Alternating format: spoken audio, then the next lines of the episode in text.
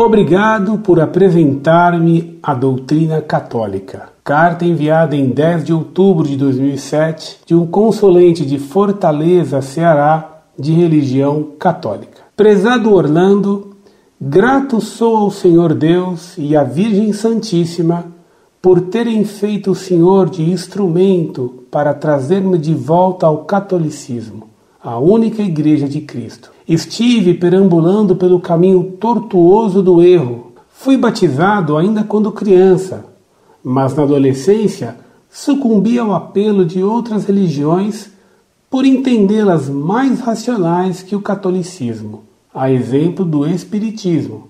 Hoje compreendo que minha saída se deu mais por desconhecimento da doutrina da verdadeira Igreja, pois quem conhece essa doutrina não treme em defendê-la. Infelizmente, só aos 26 anos é que fui realmente apresentado a ela, e graças a Montfort voltei minha face para a verdade de sempre, pois esta não pode mudar.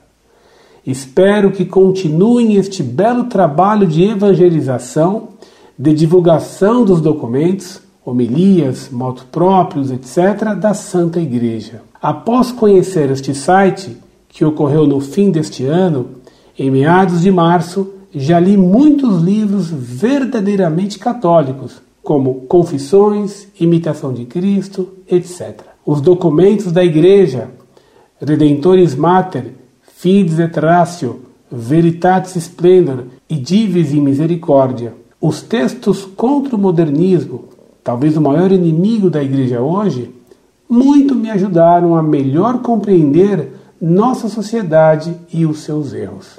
As críticas à maçonaria e demais sociedades secretas, todos publicados neste ilustre sítio, são também de inestimável valor. Espero que tu, Orlando, ainda tenha muitos anos de vida. O Senhor há de abençoá-lo pelo trabalho que vem realizando em prol da Igreja de Cristo. Obrigado e que o Sagrado Coração de Jesus o mantenha íntegro na saúde e na fé. Saudações. Muito prezado, salve Maria. Louvado seja Deus pela sua volta à única igreja verdadeira, que é a Igreja Católica Apostólica Romana, fora da qual não há salvação. Agradeço suas palavras mais do que bondosas a respeito do trabalho que fazemos, e que é minha obrigação de professor católico.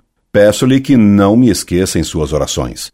Continue rezando e estudando, porque a oração e o estudo são o azeite que alimentam a chama da nossa alma. Quem reza, se salva. Quem estuda a verdade e a ama, alimenta sua caridade. Vou pedir a amigos meus de Fortaleza que o procurem para unirem seus esforços no estudo e na oração. Logo mais quero ir a Fortaleza visitá-los e dar-lhes palestras. Escreva-me sempre. Incorde Jesus Semper, Orlando Fedeli.